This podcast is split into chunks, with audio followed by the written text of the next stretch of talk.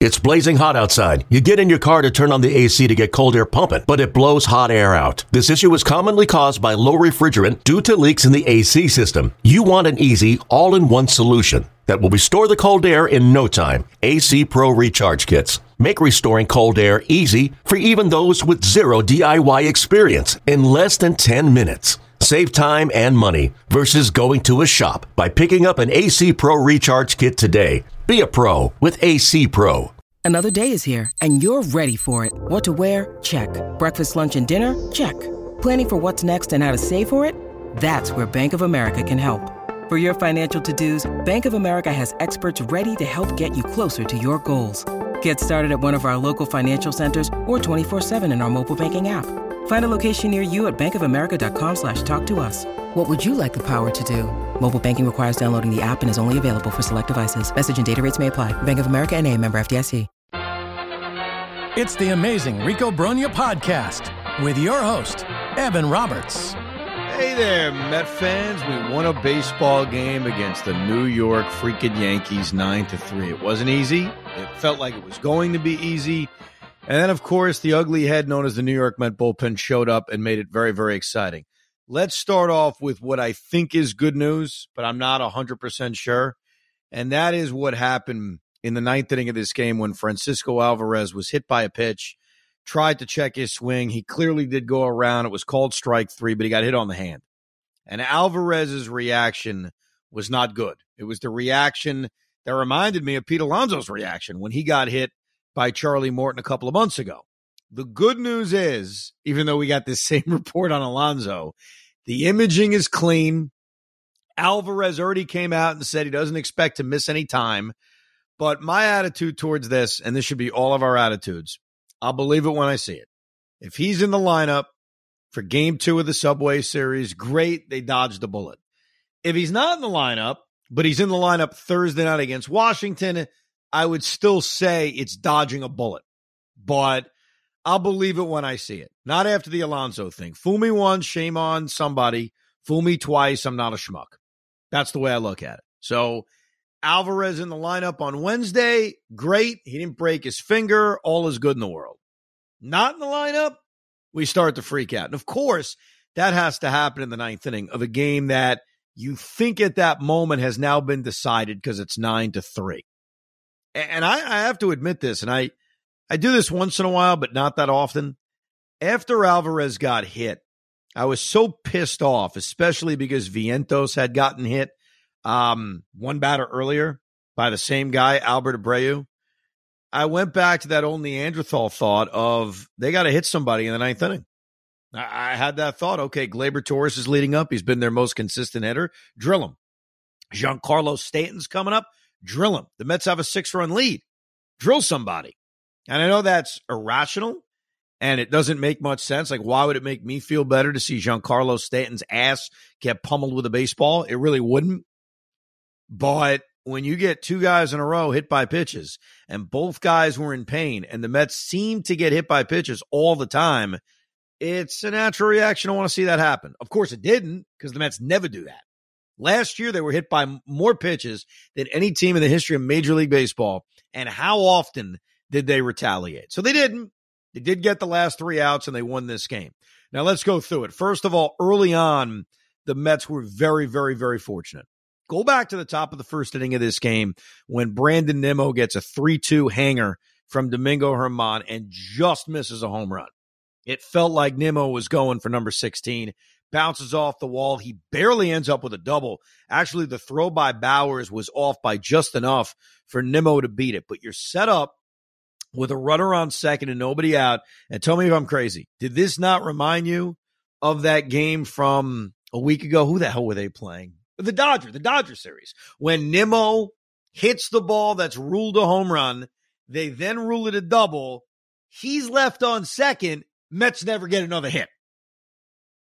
So Nimmo does this at Yankee Stadium, and what happens right after? Francisco Lindor grounds out to Rizzo, where the runner came in advance because it was like a sinking line drive. Jeff McNeil grounds out to first base, and it looks like the Mets are going to fail to get Nimmo home after that leadoff double. And when Pete Alonso, who has been showing signs recently, has hit a weak pop up to left center field.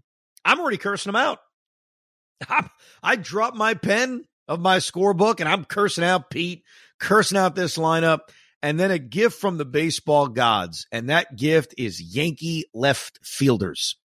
The Yankee left field situation is so bad and so putrid. And Billy McKinney, once a Met, forever a Met, had no idea how to get to that bloop by Alonso. It fell in the Bermuda Triangle in left center field, and the New York Mets were handed a run. But more than that, they weren't just handed a run, they were handed a reprieve. Because if they don't score in the first inning, do we not have all visions of Domingo Germán twirling seven scoreless innings? Like in a weird way, that misplay in left center field changed the entire game. From not only 0 0, because look, not scoring in the first inning is usually not the end of the world, but it feels like the end of the world when you have a runner on second with nobody out and both Lindor and McNeil can't advance them. So that was a Yankee gift. And I want to say thank you to the great Billy McKinney. I also want to say thank you when, with two outs and nobody on, Francisco Lindor in the third inning hits another little blooper to left field. And I know there's a lot of people in the audience who play golf. I don't play golf, but apparently when you're bad at golf, you create a lot of divots. Is that what happens off? Like you suck so badly at golf, like you create like a mess on the course and there's a lot of divots? Well, considering I'm not a golf guy, I'm just going to go ahead and say yes. Divots are, are definitely a thing that happens when you really suck. You and I are the only two non-golf guys at WFAN. I feel we're in a special class. You know, it's a it's a it's a good class, by the way. I appreciate this. So that Yeah. you and me are the only two. it used to be you, me, and McPherson, but apparently Keith the other night on the fan was talking about I'm going to get into golf, and I'm like, damn it, now it's really just me and Pete. So Billy McKinney was, I think, my point to this whole thing about divots was that Billy McKinney was putting in more divots in the outfield than a bad golfer on a bad day. He's falling all over the place. He's kicking it around a little bit. And that little bloop double by Francisco Lindor in the third inning was the other game changer because then McNeil puts together the really good at bat against Germán drawing the walk. And then Pete Alonso, our boy, there's somebody I know. He calls him MV Pete. We haven't seen him be beat in a long time. I think he left us, but he came back for one night. For some reason, Domingo Germán let a changeup just kind of sit there in the middle of the plate on 0 2. And Pete crushed it. He crushed it. And from that moment forward, it felt like, okay, this is going to be our night. Three run jack, fourth RBI of the game. And then he does it again two innings later. He hits an absolute bomb to right center field. Even Daniel Vogelbach hits a home run. And this felt like it was going to be a laugher. You know, Verlander's in complete control despite making a, a conscious decision to not let DJ LeMahieu hit the baseball. That was a Verlander thing. He's like, I'm not letting DJ LeMahieu even get a swing against me. So he pretty much pitched around him and he walked him three times. But with Verlander in control and the Met offense clicking, all is right with the world until, until Buck Showalter did something that I know like. I know like this. I do not like this. If you remember in Verlander's last start, he had a chance to go deeper into the game. He went eight, he could have gone nine. And one of my reasons for why they could have had him go nine is they had an extra day of rest. So Buck made a decision that in the moment I'm thinking, well, I didn't like it then, but maybe I like it now because Justin Verlander's thrown 98 pitches in six scoreless innings. He's in complete control outside of a couple of walks. He hasn't really made us sweat at all. Verlander looks great. Another dominant performance by him. And because Buck was a little bit more conservative than maybe I would have been in his last start, he would push him. He'd say, you know what? I'm going to let you pitch the seventh inning. So Buck made one of two choices that I don't love. Either he felt at seven nothing the game was over, which you can never feel with this bullpen, and he got cocky by taking Verlander out, or for whatever reason, he doesn't think a guy making $45 million a year who won the Cy Young last year, who missed the first month, so it's not as if his workload has been too high. He doesn't feel comfortable pushing him to pitch the seventh inning with a pitch count of 98 with the bottom of the order coming up, Billy McKinney and Anthony Volpe and Kyle Higashioka. So either he's babying Justin Verlander or he got cocky. Take your pick. I don't like either. Because that forced Buck Showalter to then have to use five effing relievers after building a seven nothing lead and only needing nine outs. You have to use everybody. And look, a lot of this is failures of guys. Brooks Raley, who's had a really good season this year, came in and he failed. He immediately hits a guy, Isiah Kiner-Falefa. He gives up a rip double to Volpe off the right field fence. And then this is the one that I can't forgive. This is the worst thing that Brooks Raley did in his brief performance. He walks Kyle Higashioka in a 7-1 game with a runner on second and nobody out. I'm ripping my hair out. And this is Brooks Raley doing this. This isn't, you know, uh, Trevor Gott. This isn't Dominic Leone. This is Brooks Raley, who's had a really good year. So Buck pulls him after he gets Jake Bauers to pop up. He goes to Dominic Leone, where I, I never know what we're getting from Dominic Leone. I never have an idea. And he walks Gleyber Torres on four pitches. This Met bullpen is trying to cause us all like mass pain at the same time. A four pitch walk to Gleyber Torres when you've got yourself a 7 1 lead and there's two outs or one out, throw strikes. He throws a strike to Giancarlo, hits a ball 180 miles an hour, and he's lucky that DJ Stewart makes the catch. And then in his credit, he struck out Anthony Rizzo. By the way, Yankee fans, Anthony Rizzo's back. And, and, and I mean that cautiously because as much as we're excited about Alonso's performance going three for four, and he's been hot for more than just this day, you got to be careful. Anthony Rizzo had a four for four on Sunday. You're thinking to yourself, if you're a Yankee fan, he's out of it. What does he do today? Oh for five with two strikeouts and, and never hit the ball hard and never look good. So be careful. You know, we enjoy a big time performance. We enjoy a breakout. It doesn't mean the guy's completely broken out. So, okay, let's get out of it. Not the end of the world. Grant Hartwig comes in to pitch the eighth in a 7 to 2 game. And what does Grant Hartwig do? He gives up back to back hits and then the killer. A four pitch walk to Volpe in a five run game. So Buck is forced, and I don't blame him for this. I agree with what he did. Buck is saying to himself in a 7 to 2 game, as the Yankees have now loaded the bases up. So that means the tying run is on deck which I guess makes it a save situation. I don't mean I guess it makes it a save situation. He goes to David Robertson, which I don't have an issue with. Got to win the game. Can you imagine if the Mets blow a 7 nothing lead in the seventh inning to the New York Yankees in a game in which Justin Verlander didn't necessarily have to come out of the game?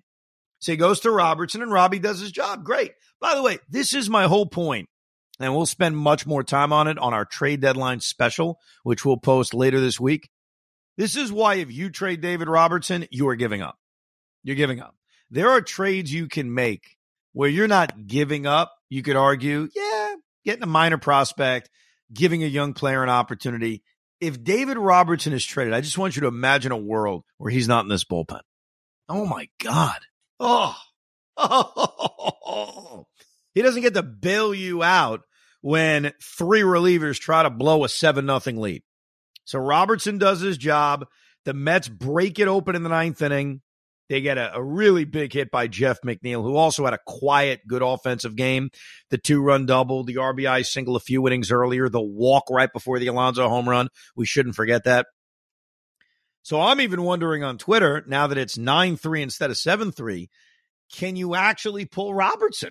Because here's the, the, the risk when you take David Robertson out of this game. And I remember the Mets did this last year in the series in Atlanta, not obviously the last weekend, the middle series they played in Atlanta.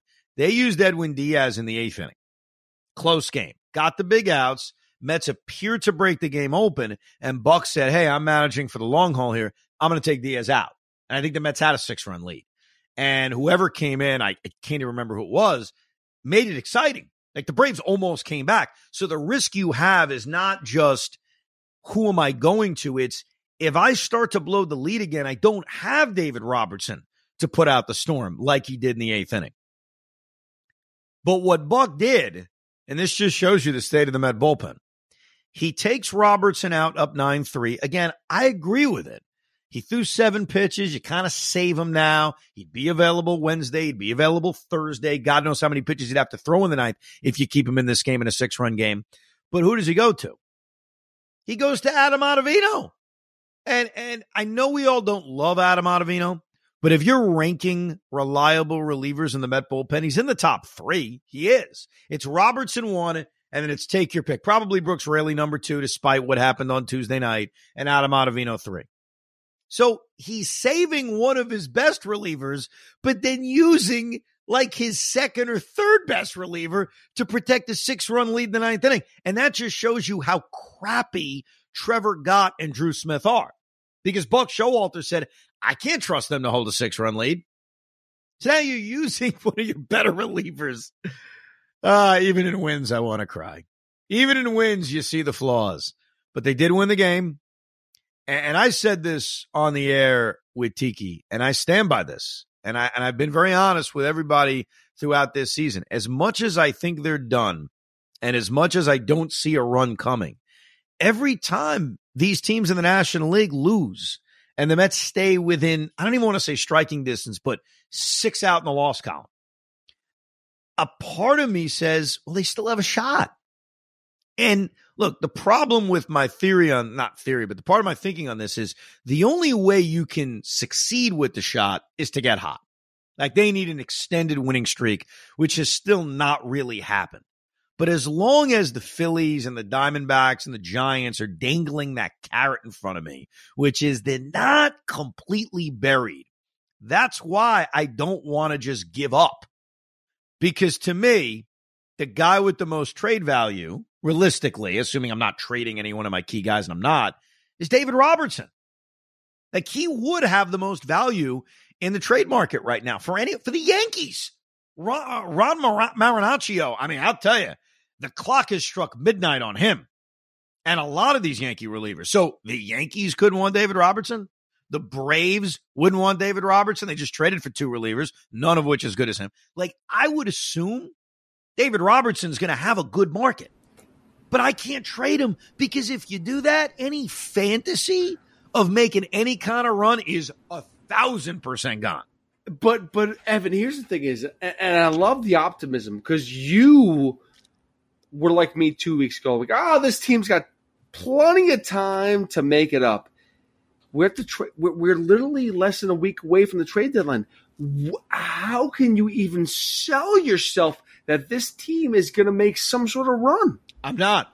See, that's that's the thing, and I I don't know if I'm clear about this. I don't think they're going to make a run. I don't think they're going to make the playoffs. I guess the problem is I want to continue to have a glimmer. And I'm not giving myself a glimmer by making a trade. I'm buying somebody. I have never suggested that other than a guy that would be under team control for next year. So you're making a deal more for next year than this year. It's more waving the white flag where you're dead like David Robertson, when we did the midseason pod, and it wasn't that long ago, it was like a week and a half ago. I said David Robertson was the MVP of the team. And while you may not have fully agreed with me, you got it. You understood it. You're like, yeah, it's a, it's fair point. And so I see him as the guy that if you trade him, any glimmer, and that's all it is, Pete. It's a glimmer this team, you're right, has not shown the ability that they're going to go on any kind of run and play any kind of consistent ball. But as long as the National League is going to remain mediocre, that's a part of having a glimmer. And David Robertson is so damn important. He proved it on Tuesday. Like the Mets may lose this game if David Robertson is not on the team. They may have blown the seven nothing lead. It's on the table. No, I, I, I get that, but then here, how are you? Okay, this is where Mets fans are at. It's like there's a very very small percentage of this team can actually do anything and and somehow do do the impossible, make the playoffs. Right. Okay? Yes. But how do you sell that like if you have an opportunity to maybe gain like listen, it's either crap the bed the entire season, be just a terrible team, and which, which means trade David Robinson, trade Tommy Pham, trade Mark Canha, trade anybody possible or what? Win enough games that you almost made the playoffs? Like how w- how do you sell your your fan base on either? Can I ask you a serious question?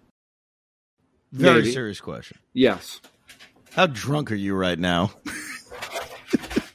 Well, scale of one to ten, probably like a nine point five, but but yes. I, and, and by the way, it's not like Pete told me he was. I just, as I was listening to you and I'm listening to your words and you're trying to slow down to make sense, it's something I would do when I'm drunk. Like, I want to be perceived as if I, I know what I'm actually saying. So I slow it down. I make sure it's coming out the right. And there's nothing wrong with that. Hey, it's a it's a Tuesday night and you got kids. Why not have a few drinks, right? and we won a fucking game. Oh, but but but hold on. But did I make sense though? Because that's that's that that is an honest and fair question. Yeah, so- you're basically saying you're basically saying that if you trade David Robertson, the season's done. But if you hold on David Robertson, we have enough bite left to keep us close to nothing. Here's what I'm saying. Here's what I'm saying. I I think Robertson, the jury's out on what kind of prospect you're going to get back. I assume it's halfway decent, but I'm starting to think that the prospect haul coming back for Tommy Pham and Mark Canha is going to be minimal. And if I'm not getting anything that good back, what's the point? And I think that's where I'm going towards. Like we always talk about should you sell, should you not sell, who should you sell? Well, a big part of it is what you're getting back. Like if I'm getting a top 50 prospect for David Robertson, okay, I got to think about it. Like if I'm getting that, and I don't think they are, but if I'm getting someone that impactful, okay, I would be an idiot not to consider it. But if I'm getting, I, I remember back to when they traded Lucas Duda and when they were selling off pieces like that about five years ago, they got nothing. And they traded Billy Wagner to the Red Sox for Chris Carter. He was nothing. So I'd almost rather kind of keep the chips with the long shot than to trade quality players for young pro- not even prospects just just to say I traded them. And I think that's where I'm at. Let me get to some of your emails by the way. We'll do another Rico after the finale of this series and then we'll do a trade deadline preview that'll be posted right before the weekend. Clinton McLeod writes fire Eppler. He wrote this at 6:30, so right before the game started. It's an hour before game time, and I see Vogel sucks and DJ Stewart are both in the lineup. How is our system so thin that we have to resort to this crap in the lineup? Well, Clinton, remember what Billy Eppler told us? Ronny Mauricio's got a little, a few more boxes he needs to check. As far as Vogelbach's concerned, or Vogel sucks as you like to call him, he did hit a bomb in the sixth inning. And again, when Daniel Vogelbach hits a rare home run, he likes to pimp it. Sean Prestia writes, is there a reason Buck Showalter had to use his lefty specialist in a seven run game against righties just to burn him to get one out and maybe now not have him available for tomorrow against the lefty in a big spot? The manager gets outmanaged basically every single night. It's sad to see. Now Dominic Leone is on the mound, and the Mets will probably find a way to blow this game. All right. As far as Raley's concerned, reverse splits, by the way. He does have reverse splits, and he came in to face a lefty in Billy McKinney, but he was pinch hit for. So they got a lefty out of the game. IKF came up. So it turned out to be IKF. It turned out to be Volpe. And then it turned out to be Higashioka. So I, I disagree with the idea that Raley is a lefty specialist only. He gets both sides out. If your question is, hey, why am I using one of my best relievers in the seventh inning of a six run game, or at that point, a seven run game? Uh, Raley was fresh. The Mets had an off day on Monday, and he probably thought what we all thought, which is if I go to Drew Smith, if I go to Trevor Gott, this game may get ugly. What was surprising is that Raley was that bad. I don't think any of us saw that coming. I don't think any of us saw Raley facing four batters and three of them getting on base. My biggest issue is why not Justin Verlander? Why not push him for a seventh inning? Patrick Simonson writes, I'm sitting at Yankee Stadium right now with two outs in the seventh inning. There is no way this team doesn't blow it. I, I was, when Gleyber Torres was walked on four pitches by Leone, I was very worried because you don't have that safety net in the seventh inning. Like you don't have the availability of David Robertson come in in the seventh. You just went to Leone, so he's committed to facing two more batters, Giancarlo and Rizzo. They're a batter away from getting the tying run to the plate. I was definitely worried. And he was lucky because Stanton hit a screaming line drive that happened to be right at the right fielder. So, Patrick, I'm with you. Nick Krinich writes, by the way, I screw up everybody's last name and I feel bad. I'm very sorry. You must be drunk. Not yet. Maybe maybe tomorrow. With the Mets playing in Yankee Stadium, it made me and my Yankee fan friend talk about whether or not the Yankees have an advantage playing in a ballpark with a short fence in left and right field. Do you think it's an advantage or does it not really matter? Let me ask everybody a dumb question. Why does just about every team in baseball, every single year, have a considerably better home record than road record? Like, what, what's the reason? Do you think it's the last licks especially considering most of the time you're not even using your last licks in a win because you don't need an at bat in the ninth inning. So, what's the answer? And I think, by the way, there's a lot of reasons for it. I think number one is home cooking, being at home, sleeping in your own bed, not traveling. But I do think your ballpark becomes your advantage just naturally. You're used to everything about it, even the smaller things. So I don't necessarily think it's just the sizes of fences or the jet stream in right center field. Now, obviously, if you build your team around the ballpark, you could have a great advantage of it.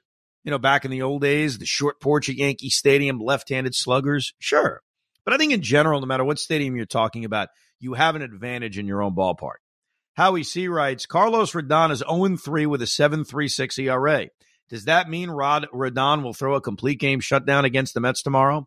As much as I love the 9 3 offensive outburst tonight, I really wish they can save some hits and runs against left handed starters. I do expect that Carlos Rodon's going to pitch well because he's pitched so badly. He's had some great performances against the Mets. And look, I, I could be wrong about this. I think Jack McDowell, after he gave the middle finger to Yankee fans, pitched really well in his next start. So while Rodon didn't give Yankee fans the middle finger, he blew the kiss uh, yeah, I can see him pitching really well. Oh wait, wait, let me ask you a question. Are you really like? I, am a Mets fan, so I'm not a Yankee fan like you are. Is that really that big of a deal that he kissed the, the Yankee fans off? Like, is it that that big of an issue? Is it really a big deal when a player gives us the thumbs down? No. I, appreciate your consistency then, but a lot of Met fans were pissed off by the thumbs down. I mean, it's Javi, a, Javi Baez was a rental piece of crap that nobody cared about on this team. I'm sorry. I'm sorry. Yeah, but that wouldn't that make the Rodon thing worse? He signed a really long contract. He missed the first few months of the season, and he's been bad when he's rarely pitched. Like there's more of a commitment to Rodon than Javier Baez was for us, and to show a sign of sensitivity this early is concerning. No, okay, I get that. I understand he's he's not been as as great, but like, I don't take those actions from players anymore. Like the reactions are just overblown. All right, we're all human. Like, dude, if you're gonna get if you're gonna take a bat flip from somebody when they they hit a walk off or anything else, it's the same thing as if uh, somebody goes the opposite way. I'm sorry. It just I, I just don't think I think in general, fans don't want the play as much as we may boo them or react to them. We don't want the players to go after us because most times it just ends up badly for the player, whether it's Julius Randle or it's Javier Baez or in the case of Carlos Rodon. Now, Carlos Rodon is going to pitch at Yankee Stadium against the Mets. If he goes out and pitches as dominantly as how he expects, there ain't going to be any negativity. It's going to be all cheers and everybody's going to laugh and have a good time.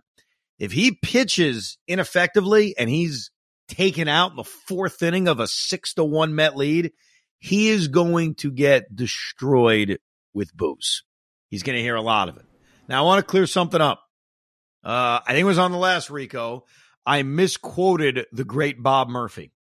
Okay. I did. I misquoted him. I think it was after one of their wins I said, Hey, remember that game many, many years ago when Bob Murphy said, and they win the damn game? I think I got it completely wrong. In fact, Samuel Lowenthal corrected me. He said, Evan, I got to correct you. The call that Bob Murphy made at the end of that crazy Philly game was not, and the damn game is over. It was something else. Now, You've had a crazy night. Do you have the audio of this, Pete? If not, it's it's fine. My phone is dead. I cannot activate it right okay. now, and I apologize. I really. No, no, it's okay. You talk to me like, yo, dude, please just have this. I'm wrong. I never make mistakes, but this is on me. I have to play it, and I screwed this up. So this is on high. No, no, I apologize. It's okay. It's you've had a good enough night. I will read you what Murphy actually said.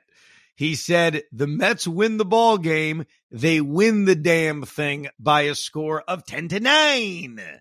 Sam writes, I remember this clearly, but just to be sure, I Googled it and I am right. It may be a nitpick, but I could not allow you to change this classic Murphy quote. And I appreciate that, Sam. I never want to misquote the great, the great Bob Murphy. So I said, and the damn game is over. He said they win the damn thing by a score of 10 to 9. I just remember a very soft spoken Bob Murphy using the word damn. And that was, whoa, Bob Murphy said, damn, that's crazy. But I appreciate the correction, Sam. I really do. We will have a Rico right after or soon after game two of this series, Jose Quintana against Carlos Rodon. And we'll give you another Rico probably in the middle of the Washington series. They started on Thursday.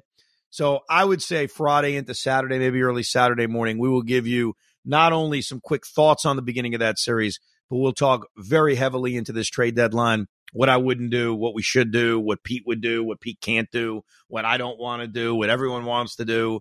Uh, a lot of emails recently on opinions on what they should do at the deadline. I had an extensive discussion uh, with Tiki about it the other day, in which I don't want to trade Verlander and Scherzer.